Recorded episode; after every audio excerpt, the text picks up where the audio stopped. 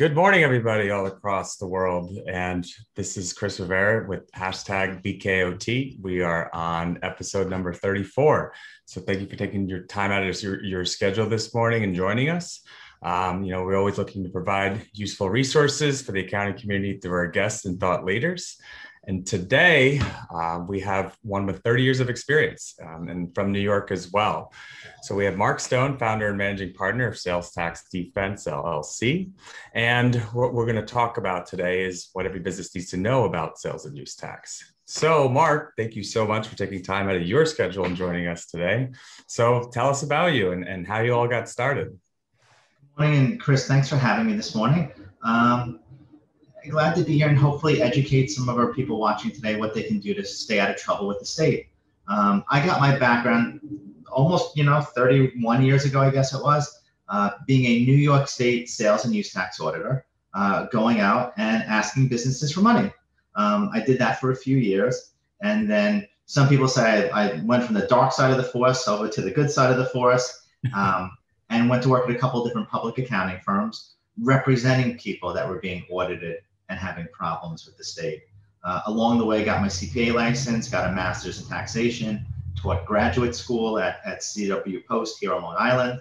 Um, and for the past 14 years, I've been running a practice here at Sales Tax Defense. Um, all we do is sales tax consulting, whether representing people being on audit or um, better than that, when we get a chance, coming into businesses proactively and warning them about what they should do and what they shouldn't do that way, if the government ever knocks on their door, um, they don't get a bill. They just get to give the auditor some paperwork.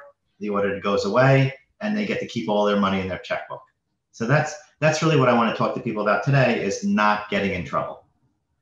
Yeah, yeah, especially now with uh, the government having a lot of bills to pay, they're definitely going to be investing and making sure that they're collecting every penny. And so let's talk about it from the the business perspective. And so you know when when uh, you're working with a new client starting a new business and we'll start off with the basics. I mean sales versus use tax. Uh, from my understanding it's they're the same but it's like uh, it's, it depends on where they are and different merchants and whether or not it's been paid. So can you kind of detail that out?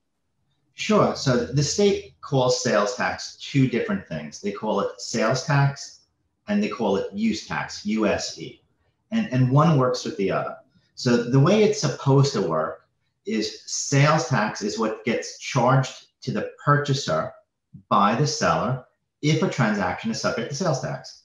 You go into a restaurant, they charge you sales tax on the bill. You go to the doctor's office, they don't charge you sales tax because doctors don't charge sales tax in New York. So, but sometimes you buy something on the internet, on Amazon, on however you buy something, a flea market because you paid cash. It doesn't matter how you bought it, but the people don't charge you sales tax when they should have charged you sales tax, or at least when you should have paid sales tax. So you walk into a big box retailer and you buy a TV set, they charge you sales tax. You go on the internet and they ship it to you from somewhere out in the West Coast, they don't charge you sales tax. Well, the law says that's not really fair to the big box retailer that's located here in state, and they're at a competitive disadvantage. So, what the law says is that you, the purchaser, owe a use tax directly to the state government equal to whatever that sales tax should have been but wasn't paid. So, it's all supposed to balance out. So that's that's the basic concept between the two. But but how a business actually approaches it should really be very, very different because there's two different obligations placed on the business.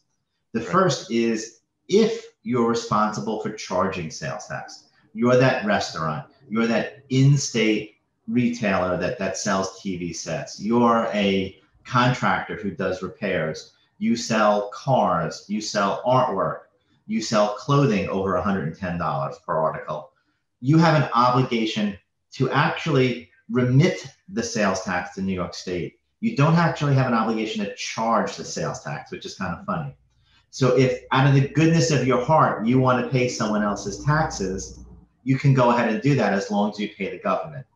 Now, of course, as a business, you don't want to pay someone else's taxes. So the the most important thing that any business can do is make sure that it's charging sales tax when it's supposed to be charging sales tax. Because if they don't charge it and remit it, or at least if they don't remit it, the government's going to come after them, going to bill them the sales tax, and going to bill them interest and penalties on top of the sales tax.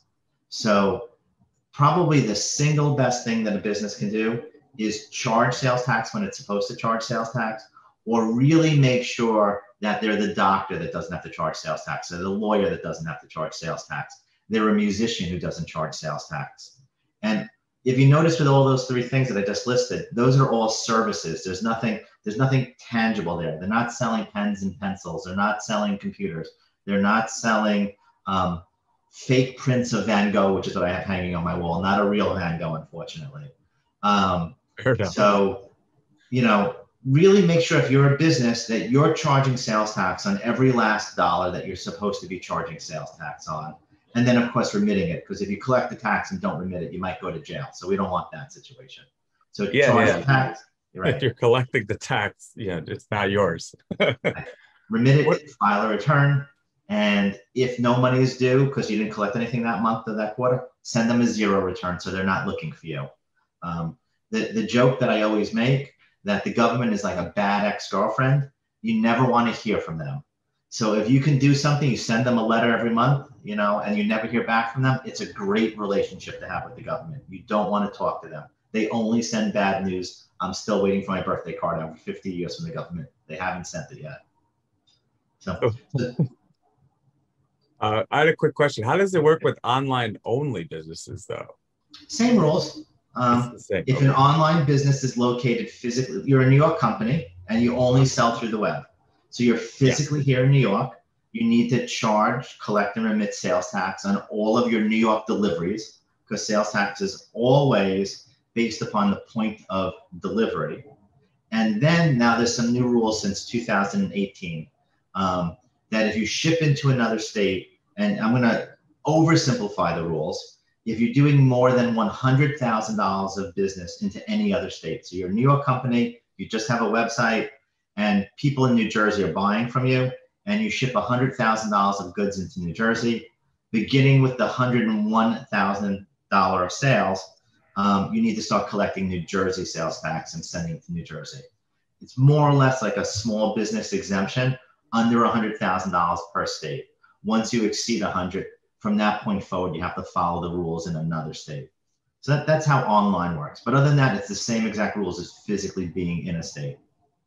Okay. So simple enough then, always collect it. Now, what about um, uh, businesses getting this set up with their accountants, right? Um, what are some best practices that the business should be doing or simply just listening to their account and, and, and going about this? What are well, your the, the most basic best practice that every accountant should be doing for, for every business is filing a sales tax return. Um, you'd be surprised how many people don't file sales tax returns. And, and the example that I like to always give is that doctor, that radiologist that you go to once every 10 years. Um, and the radiologist doesn't charge sales tax, and he properly doesn't charge sales tax. But there's this thing that we mentioned called use tax that if you buy something and you don't have to and you weren't charged the sales tax, then you have to pay the use tax. So this radiologist rents a million dollar MRI machine from a company in the Midwest. And the company in the Midwest forgets to charge New York sales tax. So now this radiologist owes New York use tax directly to the state because they never paid sales tax. Hmm. So now here's why it's so important. A best practice um, to file that sales tax return if you don't file that sales tax return and that radiologist gets selected for audit, the government's going to audit him going back six or seven years. If you file an annual zero sales and use tax return, the law says the government can only go back three years. So if you follow some of the math, if the guy's renting a million dollars a year of medical equipment at 8% sales tax in New York, he owes $80,000 a year in, sales tax. If the government does a seven year audit on him, eight times seven is going to owe $560,000 in use tax. If they do a three year audit on him, eight times three is $240,000. Still an awful lot of money, but if you give me the choice between paying $560,000 or $240,000, $240,000 is a better number, especially when you're going to end up doubling the number for interest and penalties. Then it's an even bigger difference. So the single best thing you can do is, is file a sales tax return. The, the other thing that, that I call as the basic rule, if you're in a taxable business, you want either the tax or a piece of paper is the best practice. And when I say a piece of paper, an exemption certificate. There's things like a resale certificate, an exempt organization certificate, a capital improvement certificate. Different businesses have different reasons why um, they don't have to charge their customers sales tax. So it's not the business's job to be the sales tax police and ask why your customer is not paying sales tax. It's simply their job to ask the customer for the sales tax. If the customer wants to give them an exemption certificate, as long as it's valid, it's not written out by Bozo the clown, you know, you're allowed to take that exemption certificate. What you don't want to do, which a lot of sellers get in trouble for, they get into the business of helping their customers steal. And so you have a jeweler. This was a very big thing for a very long time. And jewelers were selling $10,000 engagement rings. And they were shipping empty boxes to addresses out of state saying there's no New York State sales tax on it because they shipped it out of state. And people were working at, walking out of the jewelry store with a ring in their pocket. And the way New York State caught all of those people, um, because thieves are always greedy, they were shipping the $10,000 rings in the empty boxes uninsured because why do you need to put insurance on an empty box? But who in their right mind ships out a $10,000 ring without insurance on it? So that's how all the jewelry stores got caught. And people went to jail for it. So, you know, really the advice I want to give everybody is stealing is wrong. Everybody knows that. When you cheat on your taxes, you're stealing from the government. But helping someone else steal is stupid. So never help someone else steal. If you're going to steal, at least steal for yourself. Because if you're going to go to jail, go to jail for something you got a benefit out of, not that someone else got a benefit out of. Or better than that, don't steal at all. Wow. Yeah, no, that's insane. I mean, it, it seems like you're a slick idea, but the they got caught, you know, and in the in the long run, they always do. You know, no matter what type of criminal action you're doing, you know, you may last for weeks, years, but eventually get caught, and it's just not worth it. And so, but that's great advice as far as the whole, you know, setting everything up. Now let's take a look at it from the the the accounts perspective and working with the businesses. And so, are there any ways that you recommend as far as um, uh, getting their clients, you know, the small businesses to record these transactions better, or um, is this part of their advisory side of the business? How should they go about doing it?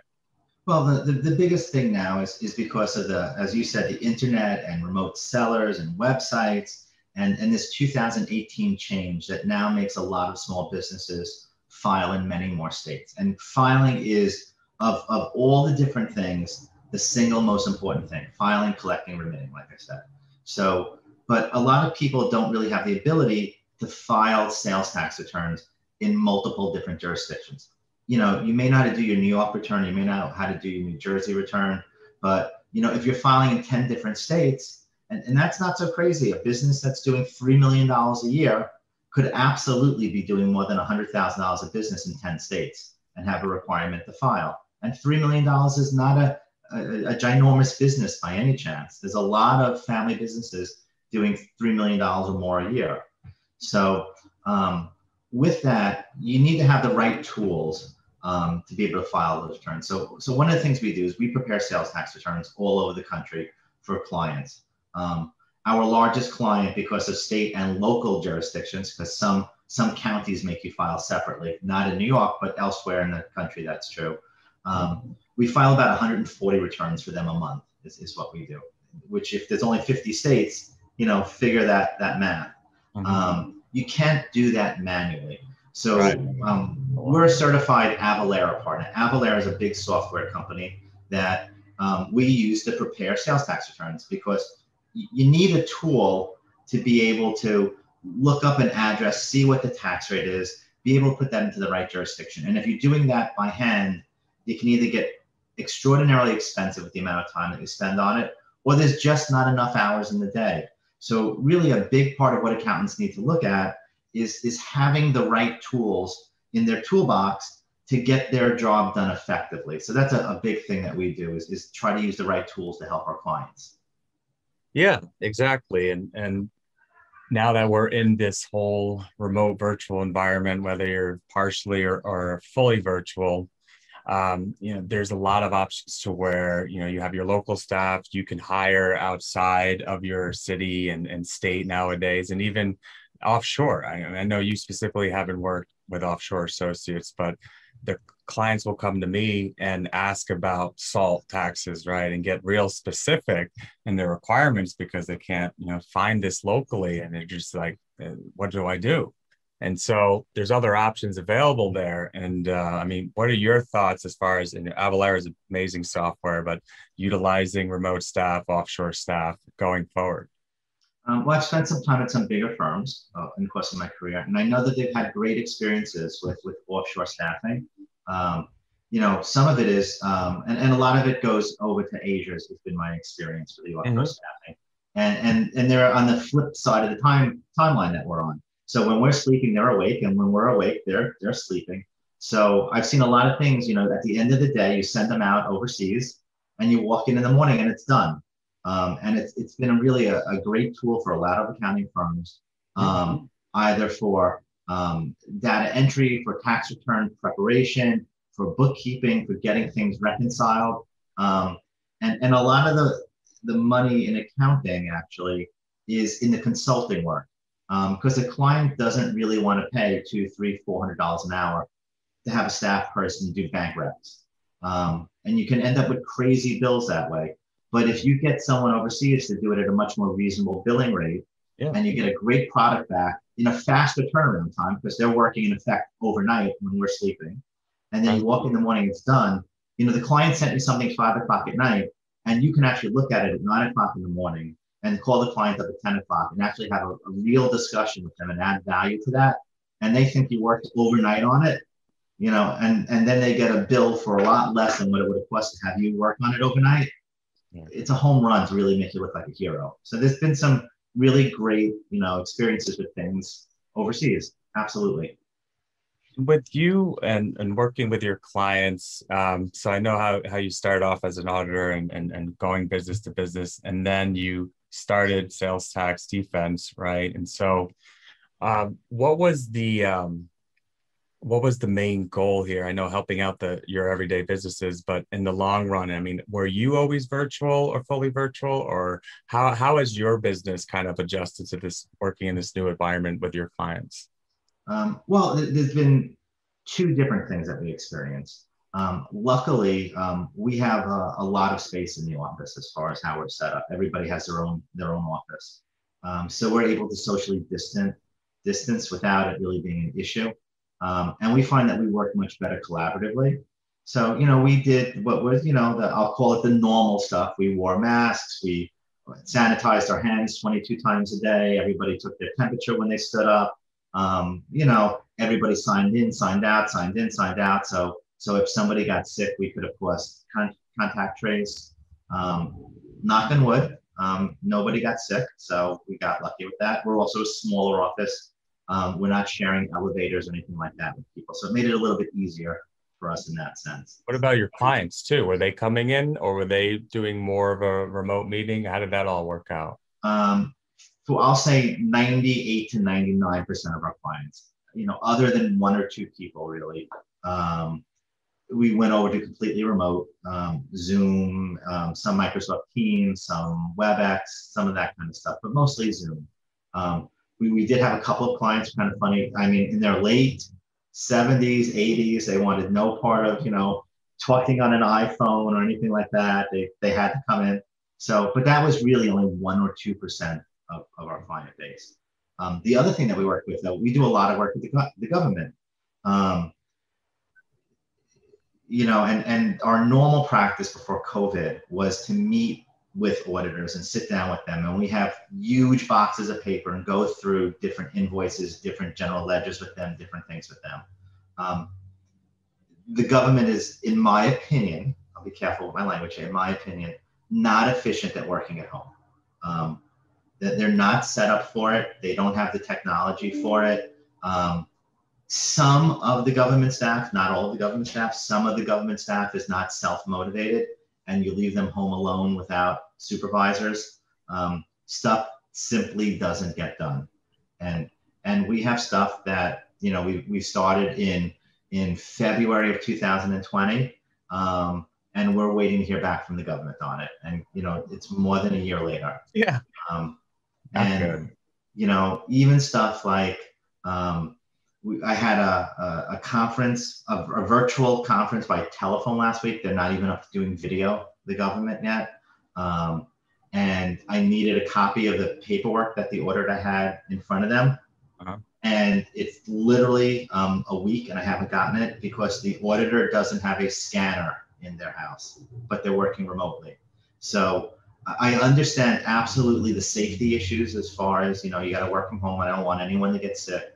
But if, if the government's going to mandate their people work from home, they got to get them a scanner. They got to get them a web camera. They got to pay for their internet. You got to, if, if you're going to tell people to work from home, you got to give them the tools to work from home. Um, yeah, it seems not, so silly. It's unbelievable. And and if you look at the money they spent in the past year and things like, you know, how how much is a a, a printer scanner box? Ninety nine bucks. Right. you know, for basic one. Yeah, twenty five dollars for a webcam to plug into your computer. I mean, it's it's it's not okay what they did. It's really not. Yeah. And and as a taxpayer, I'm very disappointed with. You know, oh. again, they have a right to be safe. I understand that, but but they should have found a way for them to do their work. Yeah. it's again, it's the right tools in your toolbox. If, yeah. if, if you don't have a scanner, you can't scan. You know, if and you said it yourself, you effectively uh, moved over into this environment and with everyone's safety top priority. And business kept going on as usual right? And so it's just silly how you know they're not able to keep up even though they're instituting all these different rules and practices. So with um, and we did what we had to do. We, we, we were closed for the summer of, of, of 2020 more or less you know and, and i spent money to get everybody monitors and computers and you know at their houses um, we paid for upgraded access into the office. Um, we ended up bringing our IT guy to set up a, a, new VPN and you know all the stuff that you need to do. We bought there's web cameras on every computer now. You know it's it's um, it's it's like a bad movie with all this stuff, but it's that's what happened. Yeah, no, I I, know what you mean, and uh, I mean I've been working remotely for four years, so this didn't change anything. It just all the my outlets were taken away so I, I can understand in that aspect but it, it's a new environment for sure. And and with clients thinking about you know creative ways to go about their businesses they want to go online web everyone's on it. And so but you got to be careful with the with the tax because if you just turn a blind eye to it i mean you're going to get caught. And so you know hearing information today from you and how to you know kind of organize this and get the best practices as we wind down here, what are your um, final thoughts or anything else you, that you that you'd like to say? Yeah, um, you know, when they talk about Big Brother watching and to be scared, I don't want to be a conspiracy theorist, but Big Brother, Big, Big Brother is watching. And when I say that, um, the state government computers are tied into the federal government computers. They compare your state reporting to your federal reporting. Um, if this, if you report to a, a franchise parent or you have a um, a large corporate partner, a lot of that information ends up in the state hands, and they use that to compare to um, your reporting. Um, there was a very big project in New York State with collision shops. Um, New York State mandates that all insurance companies report to the state what they pay each insurance collision shop um, separately. So what does New York State do? It takes all the checks from Geico, from State Farm, from Allstate, from Farmers, from from whoever, they add them all up. They see that ABC Collision Shop got $2 million in checks. They look at the tax returns. They reported $1 million in sales. Guess who's going to jail? Yeah, wow. Black and white. So, so Big Brother is, is, is really watching. So, you know, make sure you go to the right professional tax advisor um, who has the right tools um, to, to get you um, the right product and give you the right advice. You know, it's funny. I was on Facebook in a group yesterday, and I saw somebody ask for a recommendation of an accountant, and they asked for one they put in quotes very affordable to me, which means cheap. And I responded to that post. and it was for uh, regular accounting services, which is not what I do. Um, I said, just be careful because you get what you pay for. Um, and you need to find an accountant that has the right tools, that uses software, that uses offshore staffing to keep their right their rates reasonable, mm-hmm. but still delivers an A plus product to you. That's really what you need because you know what? When you buy garbage, and two years later, four years later, and you say, "Oh, I saved twenty thousand dollars in accounting fees," and the tax auditor gives you a two hundred thousand dollar bill, you didn't save twenty thousand dollars in accounting fees. So really, be careful with that, please. Yeah, no, you're you're spot on. Um, I, I, I, myself too. I sometimes I try to like uh, get a product and and and and like uh, what do you call it? Uh, paper towel you go cheap with that, but yeah. end up using more paper towel and more. And the next thing you know, if you would have just bought the premium brand for a dollar more, you would not have been wasted using extra um, uh, paper there's, towels. There's only Charmin in my bathroom. There's no Scott's. I absolutely agree. So it, it literally, in, in all different aspects, it's worth it. And and don't mess around. So, um, Mark, thank you so much for taking time today, joining us, and giving us some insight here. I haven't had this yet, so I really appreciate this. And uh, for everyone that took time out their schedule to join us today, thank you so much. Um, we'll be back soon with more content for you guys. And in the meantime, have the rest, uh, have a good rest of your week, and take care. Mark, again, thank you so much. Thank you for having me. This was great. I appreciate it. All right. Bye bye.